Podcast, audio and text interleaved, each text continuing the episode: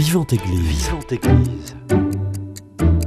Vivante Église, le magazine régional de la vie chrétienne. Une émission proposée par Timothée Rouvière.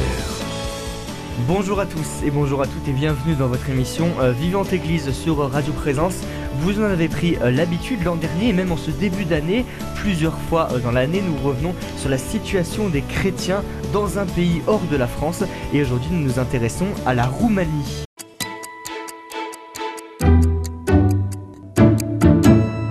Et pour en parler, j'ai le plaisir de recevoir le père Christian, curé de Saint-Exupère. Bonjour mon père. Bonjour à vous. Et vous êtes accompagné par Pierre Blanchard, qui est délégué de l'œuvre d'Orient en Haute-Garonne. Bonjour Pierre Blanchard. Bonjour. Merci à tous les deux d'avoir accepté mon invitation. Déjà la Roumanie, alors on sait que c'est à l'est de l'Europe, mais est-ce que vous pouvez un petit peu mieux nous la situer? C'est euh, beaucoup aussi dans l'Europe centrale, entouré par... Euh, au nord, actuellement, c'est l'Ukraine. À, à l'est, c'est la Moldavie, actuellement. Et puis au sud, c'est la Bulgarie. Et à l'est, c'est la Hongrie. En quelque sorte, c'est aussi un, pays, un pays entouré par euh, aussi un pays slave, tout en étant latin à la base. Et en bordure de la mer Noire. Et en bordure de la mer Noire. Il y a aussi un peu de Serbie en également, frontière. Également. Est-ce que vous pouvez nous parler peut-être de l'histoire? Parce qu'on sait que la Roumanie, c'est un pays qui est relativement neuf, hein, euh, rentré dans l'Union Européenne en 2007. C'était presque hier. Hein. Exactement, en 2007. Euh, l'unification de la Roumanie s'est fait déjà au début en 1600, mais d'une manière, d'une manière permanente en 1918. À la base, à la base il y avait euh, ce qu'on appelle les DAS, le, le, les traces également, les, les Das faisaient partie euh, de ce peuple qu'on appelait les Thraces. Et elle était colonisée par les Romains, par les Romains notamment en 1107 par, 106 par l'empereur Trajan. Donc du coup, la Roumanie est devenue... Euh, ce, ces Das ont été colonisés et sont devenus un peuple latin. En latin, d'où le nom de Roumanie, Rome, provient du, euh, du Rome.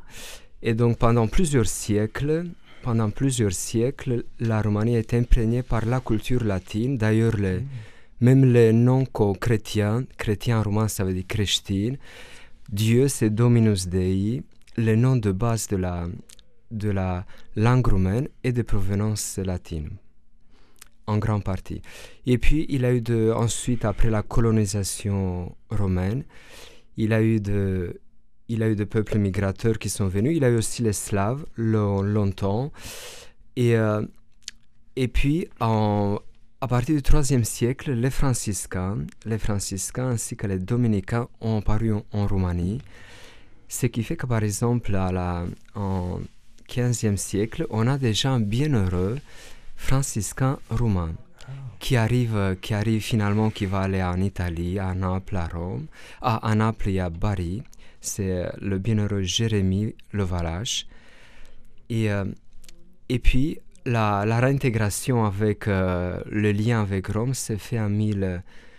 On déclare, on, on concorde que c'est 1700, mais 1698. En Transylvanie, la Transylvanie qui. Euh, le droit de, de, n'était pas vraiment respecté. Il avait la, la, le danger aussi du. Pas le danger, le le peuple était en train de, perdre son identité et euh, donc du coup, c'est fait le rattachement à Rome. On parle des églises, notamment on appelle l'église grecque catholique. Mhm. Il y a deux raisons, justement pour ce droit de la Roumanie, et puis cette euh, unification est perçue également comme une, une réintégration de, de l'origine, de la formation, de sa formation latine. Et on arrive en 1900 18, il y a trois de, de 1700 à 1918, euh, il y a les Grecs catholiques qui sont majoritaires en Transylvanie, qui commencent à devenir majoritaires. Et en 1918 a lieu la, grande unification, lue par, euh, par un évêque à l'époque, qui s'appelle Uluhosu, qui est devenu en 1969 cardinal. Il était cardinal in pectore, fait par Paul VI. Et on a divulgué qu'ultérieurement, qu'il a été nommé au consistoire de 73, qu'il a été nommé cardinal. Et d'ailleurs, les autorités de l'époque lui ont demandé de quitter le, pays, mais lui, il a refusé. Il voulait rester avec le, le peuple roumain, notamment grec-catholique, qui fut persécuté à l'époque par les communistes. Quel est le régime politique en Roumanie? Actuellement? Actuellement, et même euh, dans les années que vous venez de nous, nous illustrer? Euh, après la Deuxième Guerre mondiale, après la Deuxième Guerre mondiale, il y a un communiste qui, qui est venu et qui était jusqu'à la révolution de 89. Un communisme assez dur, notamment au début, ce qui a fait que beaucoup de... Mais on peut revenir ensuite aussi avec M. Pierre Blanchard. Beaucoup de... Beaucoup de, de, intellectuels, des prêtres, des évêques ont été... Ils sont morts en prison. D'ailleurs, le pape, lorsqu'il est venu en Roumanie en, 1900, en 2019, le pape François a béatifié cet évêque grec-catholique. Et en 89, en 89, il a eu la révolution en décembre, qu'on appelle la révolution. Le régime de Ceausescu, il est tombé. Et donc, du coup, la Roumanie est redevenue une démocratie. Et à partir de 2017, on réintègre l'Union européenne. Pierre Blanchard, est-ce que vous avez euh, quelques petits éléments à, à compléter sur cette euh, histoire euh, récente mais riche, on peut le dire, de la Roumanie bah, À partir de, de, la chute du communisme, mmh. l'Église a pu, l'Église gréco-catholique a pu ressortir. Et quand on voit que l'actuel archevêque majeur, monseigneur Muréchan, que j'avais rencontré à Blage, a été ordonné sous le régime communiste dans une cave d'un immeuble de 11 étages. Et que depuis son ordination jusqu'à la chute du régime communiste, il a été clandestin. voilà un homme qui a quand même une histoire particulière, c'est que il a passé trois ans dans une école mhm. militaire d'officiers d'aviation, et puis à un moment, les autorités se sont se sont rendus compte ou ont commencé à, le suspecter d'être chrétien. Et donc, l'ont viré, si j'ose dire. Et il a été euh, inquiété, il a été euh, déplacé, il a été... Enfin, il, n'était plus euh, élève officier. Mmh. Il a été mis de côté, carrément. Si on se replonge dans l'histoire récente de la Roumanie, 1948-1989, euh, ça a été compliqué pour l'Église catholique de faire son trou. Euh, Père Christian, qu'est-ce qu'on on peut dire sur cette période? Euh, oh, Le 1er décembre 1948, l'Église grecque catholique en soi, elle, elle, est interdite pour exercer son, son ministère, donc elle est tout simplement interdite. Et bien sûr, c'était la clandestinité. Mm. La clandestinité. Et c'était euh, le, prêtre, les, euh, les, les, les, les, intellectuels, les évêques, donc ont dû ou bien abandonner la, la, foi catholique, ou bien, ou bien aller en, en prison. Donc c'était très, très compliqué. Cependant, il y a eu, euh, il y a eu euh, dans cette clandestinité, il y a eu des, ordinations, voire des ordinations euh, épiscopales. Mhm. La foi, elle était très puissante. Et d'ailleurs, en 89, quand la révolution est, est, est apparue, advenue, bah, toute cette église, elle est surgie de, elle est ah de la terre d'une manière euh, un peu comme, si elle était cachée et elle attendait juste de s'élever. Exactement, mhm. exactement. Et comment vous expliquez justement que cette église, au début, elle vivait dans la clandestinité dans les années 50 euh,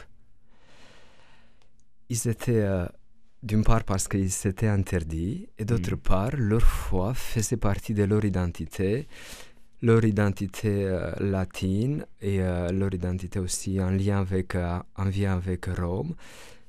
Et lorsque les évêques, par exemple, ils ont été, les, évêques grecs catholiques ont été prisonniers, on disait que bah, vous pouvez nous emprisonner, vous pouvez nous foi, vous pouvez nous, nous, tuer même.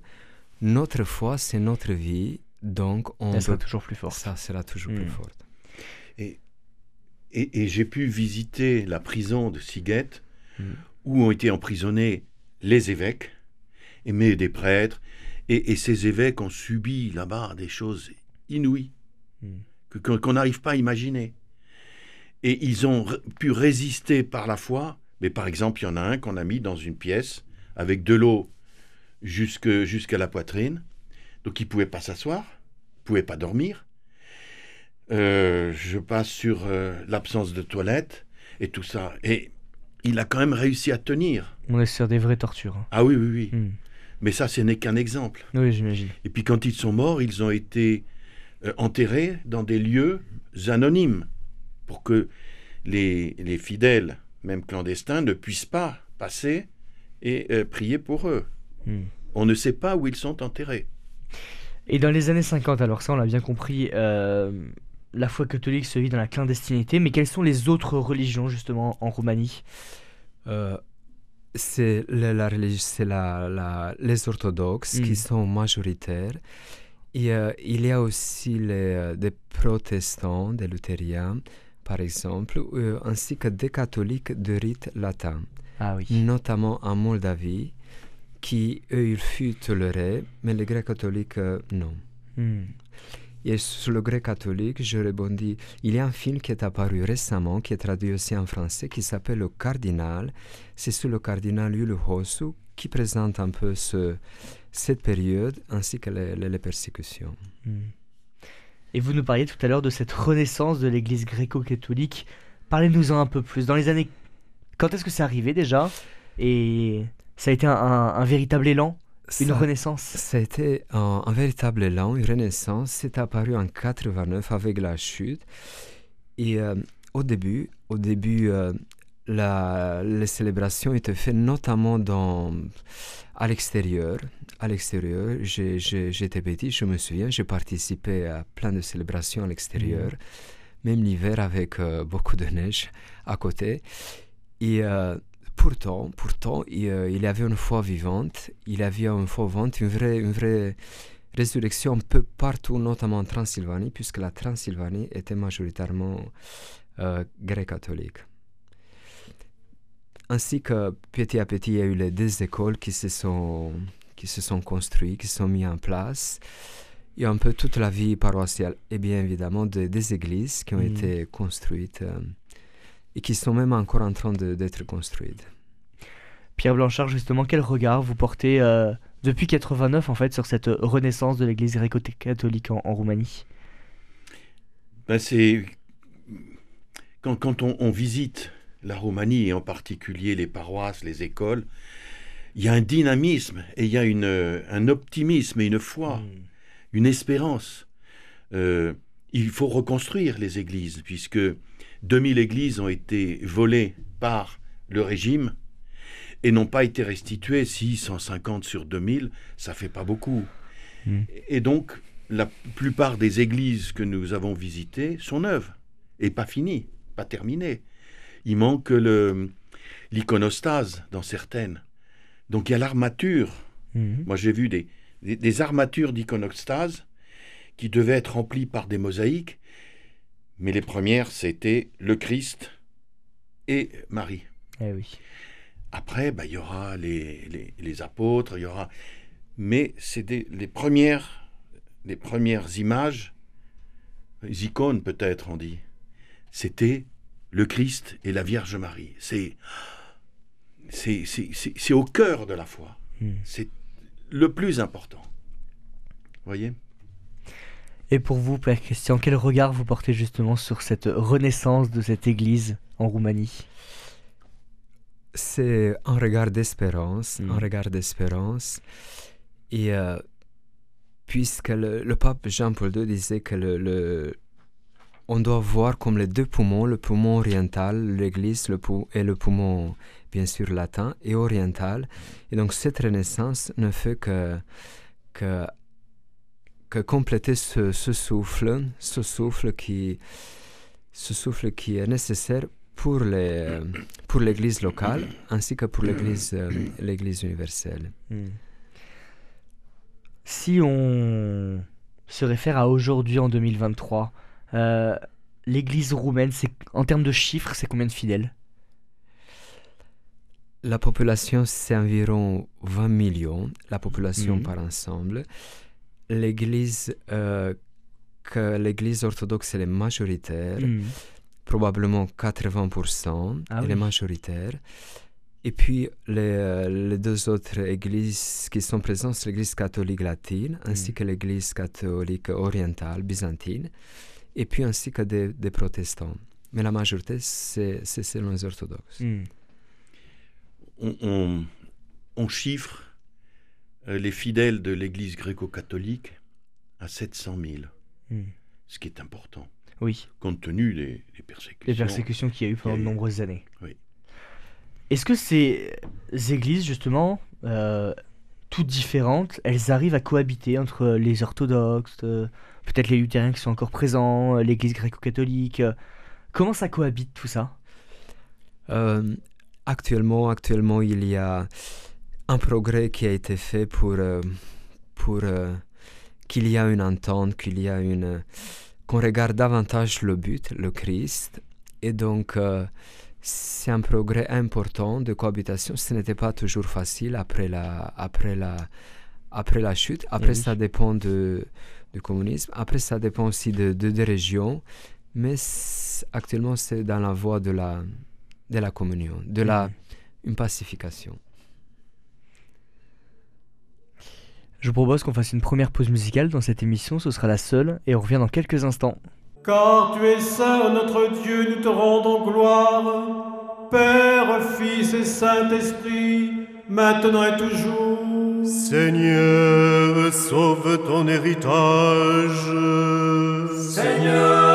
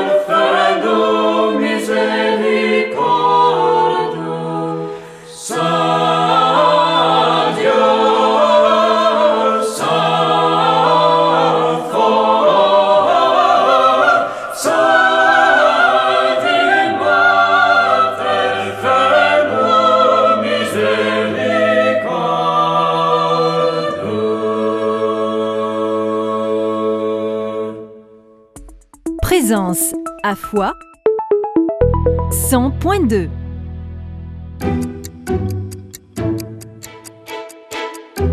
Vivante Église, Timothée Rouvière.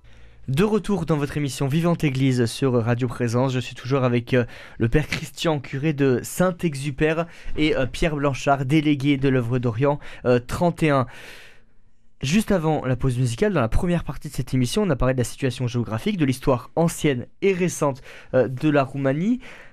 Est-ce que justement vous pouvez nous parler de cette vie chrétienne en, Roumanie? À commencer peut-être par votre témoignage. Euh, comment vous avez découvert la foi? Est-ce que vous êtes né dans une famille euh, catholique? Et justement, comment cette vocation de prêtre, elle est née chez vous? Euh, je suis né effectivement dans une, dans une famille catholique et je suis né à Sighet, le lieu où il y a eu les, les persécutions. De, Donc c'est au nord de la C'est au Roumanie. nord de la Roumanie, en Transylvanie, au nord de la Transylvanie. Et, euh, mais, euh, mes, mes, mes parents, ils étaient grecs catholiques également. Et, et- et puis je me souviens, les premiers souvenirs, les premiers souvenirs, c'était justement dans la clandestinité. Je n'allais pas encore à l'école, j'étais tout petit.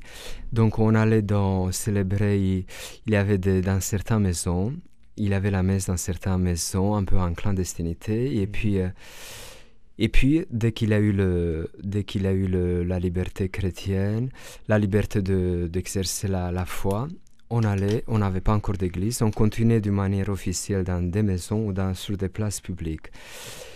J'ai fait également le, petit séminaire. Actuellement, on n'existe pas ni en Roumanie. Le petit séminaire à Cluj, une ville très francophone, la plus francophone de, l'Europe de, ah de l'Ouest et euh, de, de l'Est. Il y a plus, on dit que plus de 7000 étudiants français. Une ville très francophone. Et euh, et donc, j'ai fait le petit séminaire là-bas. J'ai intégré ensuite une année de deux séminaires, de grands séminaires, dans mon département de l'origine, euh, donc à côté de Siged, Maramuresh, Bayamare. Et, euh, et puis, je suis arrivé en France. Je suis arrivé en France à 19 ans, ici juste à côté, à, à Toulouse.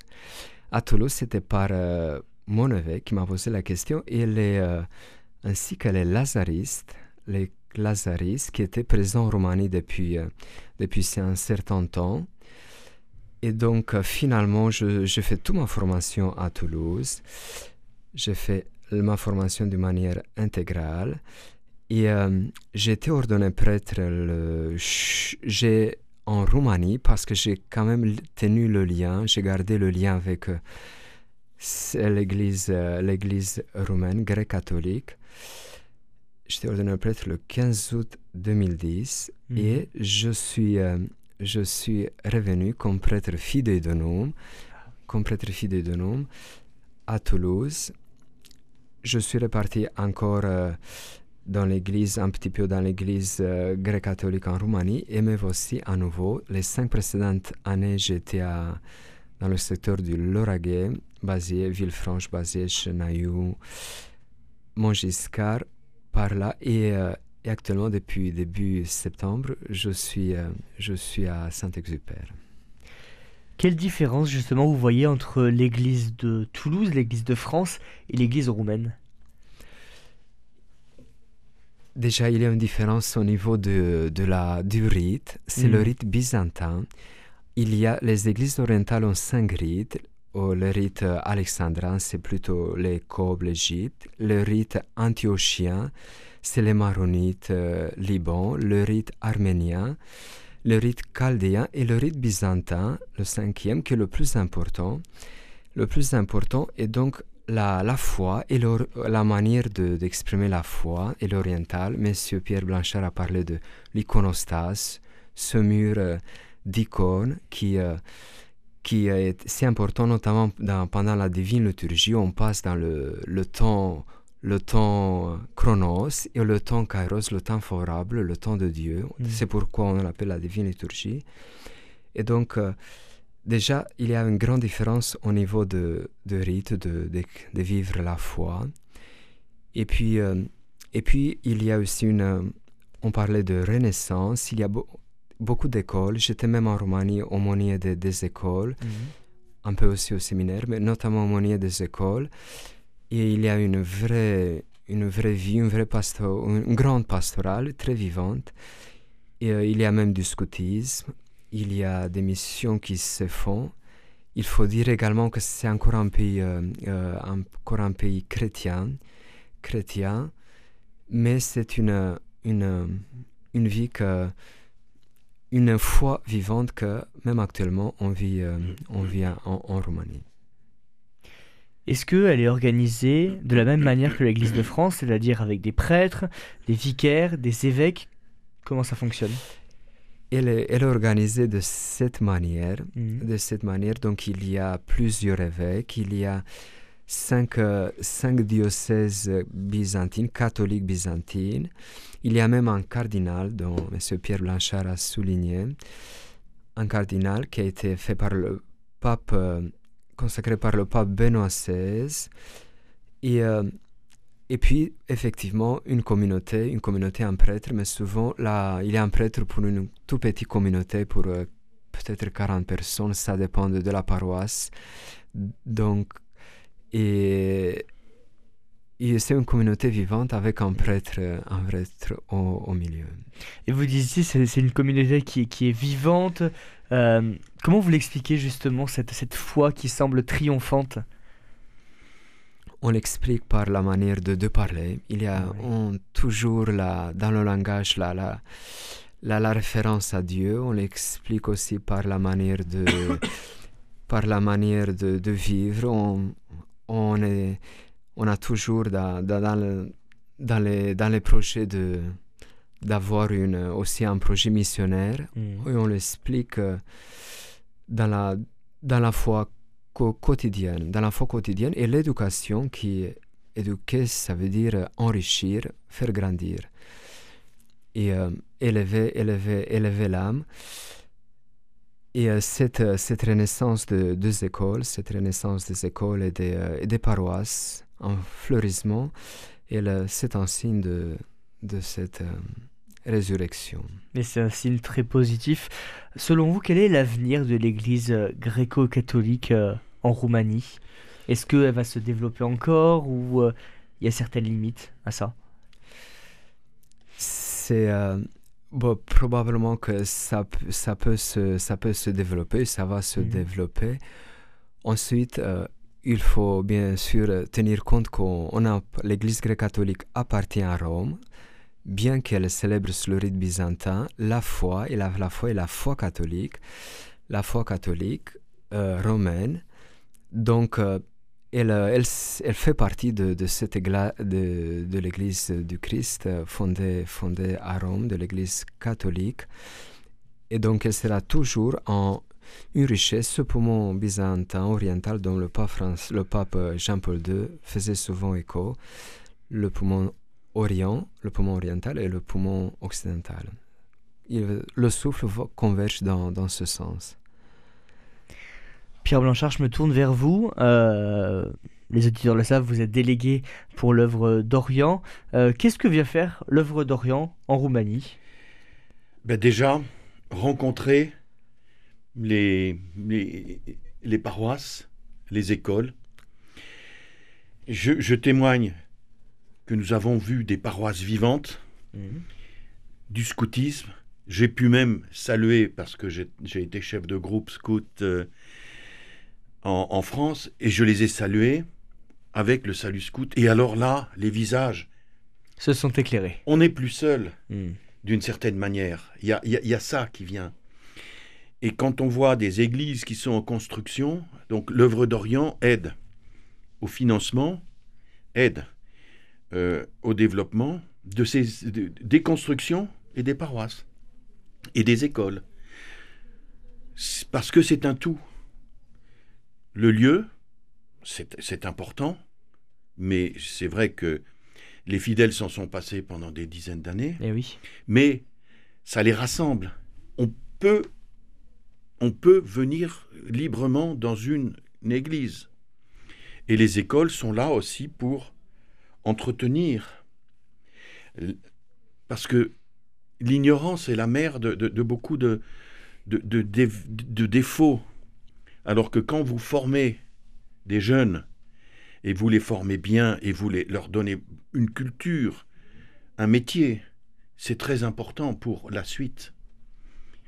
Et puis, euh, bah, nous avons rencontré des évêques. des, évêques, mais je, je- vois euh, cet évêque qui était, qui nous a fait visiter un orphelinat, et tous les enfants qui étaient là, autour de lui, et lui avec son, un, un- regard d'amour bienveillant. C'est, c'est- je, je- je m'en souviens encore, mais je ne suis pas le seul à m'en souvenir, vous voyez. C'est très important. Et donc, euh, que des chrétiens d'Occident, de, de l'Europe occidentale, aident Mhm. et participent par des visites à, à- à cette vie de l'Église, c'est très touchant. C'est très touchant. Et ça entretient aussi, bon, ils n'ont pas besoin de nous, mais en même temps, ça entretient l'espérance qu'ils ont déjà et la foi. Et, et j'ai le, je peux témoigner que le guide qui était avec nous a découvert, parce qu'il n'en avait pas la notion, Mm. a découvert l'Église gréco-catholique et a pu s'entretenir avec l'archevêque majeur, monseigneur Mureșan, et il est sorti de là. Ah, il y a quelque chose qui s'est passé. Voyez? Ce témoignage était très important. Père Christian, vous souleviez tout à l'heure qu'en 2019, le pape François était venu en, Roumanie. Quelle symbolique pour l'Église gréco-catholique romaine de voir le pape venir jusqu'à chez vous? C'était une, euh, une reconnaissance, euh, une reconnaissance bien sûr historique, mais aussi spirituelle, notamment que il a béatifié sept évêques grecs-catholiques qui sont morts en, en prison pendant le communisme. Et puis, une, euh, le pape il est venu à, à la rencontre aussi de, de ses fidèles orientaux. Et euh, cette visite, d'ailleurs, elle a été beaucoup appréciée par, euh, par l'ensemble du pays, également par, euh, par les orthodoxes, par les officialités. Et euh, c'était un signe fort de, de, de reconnaissance spirituelle et historique. Pierre Blanchard, vous avez été en Roumanie. Qu'est-ce que vous, quel message que vous souhaiteriez faire passer? Ben, ce, que, ce que je souhaite, c'est que les, les, les- les chrétiens, les, les catholiques de France pensent, prient pour la Roumanie, prient pour, pour, pour ses fidèles, Mm. prient pour cette Église, et en même temps participent à, à l'aide qu'on peut apporter, qui vient aussi euh, ben, entretenir Mm. le développement et, et- et le développement de cette Église. Je, je- je voulais rappeler aussi, et, et le père euh, Christian me l'avait dit, que la fête nationale avait été proclamée, proclamée par un cardinal. Ah, Une fête nationale proclamée par un cardinal. Le, tout à fait, le futur cardinal Uluhosu et euh, évêque, euh, évêque euh, à l'époque. Et en 1918, le 1er décembre, c'est la fête nationale de la Roumanie, Mm. effectivement. C'est symbolique ça, qu'un un cardinal célèbre une, une fête pour tous les croyants en Roumanie. Exactement. Oui, c'est- c'est c'est- c'est très différent de ce, que, de ce qui s'est passé en France. Ah, ça c'est sûr. Oui. Oui, donc euh, si... je- je- vous- enfin, pour les auditeurs, vous pouvez aller sur œuvre-orient, qui est l'œuvre d'Orient, donc c'est c'est le site de l'œuvre d'Orient, qui depuis mm, 165 ans aide les chrétiens d'Orient. Donc il y a, y a quand même une, une- une antériorité. Et je ne vous donnerai pas de, de- de projet particulier à aider, mais si vous envoyez des dons pour la Roumanie, le code c'est Z 15. Z15 sur le site de l'œuvre d'Orient pour soutenir C'est ça. Et pour tous les projets, tous les projets, que ce soit école ou église en Roumanie. école, église, euh, construction d'église, euh, soutien à l'épiscopat, euh, Mm. financement. Il y a beaucoup d'œuvres en tout cas à, à aider. Oui. Euh, Père Christian, qu'est-ce que euh, les Roumains de gréco-catholiques de France ont à apporter aux catholiques français? Les Romains grecs catholiques, euh, au- finalement, on se, on se plonge dans cette, dans cette même foi. On a, c'est là notre foi, euh, notre foi christique, notre foi trinitaire. Et euh, le, le- le courage, le courage, mais moi je dirais également que la, la Renaissance, qui, est- qui est aussi pour l'Église grecque catholique, elle, elle sera aussi pour l'ensemble de, de, de- l'Église. Il y a cette foi germe et à un moment donné, ça, ça va se reprendre. Ça va se reprendre et donc avec plein de, de confiance, on peut regarder l'avenir de deux côtés, je dirais, sans aucune hésitation, côté catholique euh, oriental, mais aussi catholique occidental. Hmm. Ça vous manque pas trop, justement, la Roumanie? J'ai été beaucoup formé en, Oui. à Toulouse, totalement de certaines beaucoup. Et puis, euh, et puis comme, euh, comme, comme, comme famille, j'ai deux sœurs, une sœur qui est en Roumanie, qui est mariée. J'ai deux nièces, Bernadette et Rita, de, de, de symbolique de sainte. euh, ça l'appelle de Sainte et une sœur qui est en Belgique et dont j'ai baptisé, j'ai eu la joie de baptiser la, mon neveu Lucas. Donc, bien sûr, j'ai encore de, de liens avec la Roumanie, mais j'étais euh, beaucoup euh, formé et j'ai beaucoup vécu en, en France avant. Donc la France et Toulouse est votre deuxième maison. Égal, tout à fait, tout à fait. Pierre Blanchard, pour clôturer cette émission, est-ce que vous auriez un message à, à faire passer? Ben, je, enfin, Pourquoi, par exemple, dire aux auditeurs pourquoi c'est important de spécifiquement aider l'Église roumaine, même si toutes les causes de l'œuvre d'Orient sont euh, au même niveau? Parce que c'est un germe dans le pays, c'est un germe de, de développement de, de la foi qui peut révolutionner la politique locale et la vie des gens. Ah oui. C'est très important, c'est un germe. L'enjeu est énorme. Oui, allez, allez enseigner les nations et de tous les peuples faites des disciples. C'est notre mission, c'est la mission de l'Église. Donc euh, c'est très très important. Et on terminera là-dessus. Merci beaucoup à tous les deux. Merci beaucoup, Père Christian. Merci beaucoup à vous. Merci d'avoir accepté de nous témoigner euh, de cette foi missionnaire qui est en train de germer en Roumanie, qui est important de porter euh, à la connaissance de tous nos auditeurs. Merci beaucoup, Pierre Blanchard. Si vous souhaitez réécouter cette émission, elle est d'ores et déjà disponible sur notre site internet www.radioprésence.com pour faire un don à l'œuvre d'Orient œuvre-orient.fr et le code pour la Roumanie, c'est le Z15. Merci de votre écoute et passez une très belle journée à l'écoute de notre antenne. Cette émission est disponible sur CD. Commandez-la en téléphonant au 05 62 48 63 00 05 62 48 63 00 ou par mail à contact@radioprésence.com.